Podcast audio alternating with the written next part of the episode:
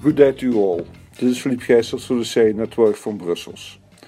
Equity markets were under mild pressure yesterday after some disappointing earnings numbers from the likes of McDonald's, 3M, and Harley Davidson. Still, volumes were quite low as the market awaits the important events of the week, notably the comments by Jerome Powell today. The Federal Reserve will probably repeat that interest rates will remain lower for longer and they will do whatever it takes to facilitate the transition towards the post corona world. It will be interesting to see how much of this is already priced into the market. On Thursday, some of the largest tech companies like Apple, Amazon, Facebook, and Google will report their earnings, and investors will probably be not too forgiving in case of a miss of either of them. Nevertheless, even with a beat, it will be interesting to see whether this hot group can still rally from their already lofty levels or that the better than expected earnings will be used to do some profit taking.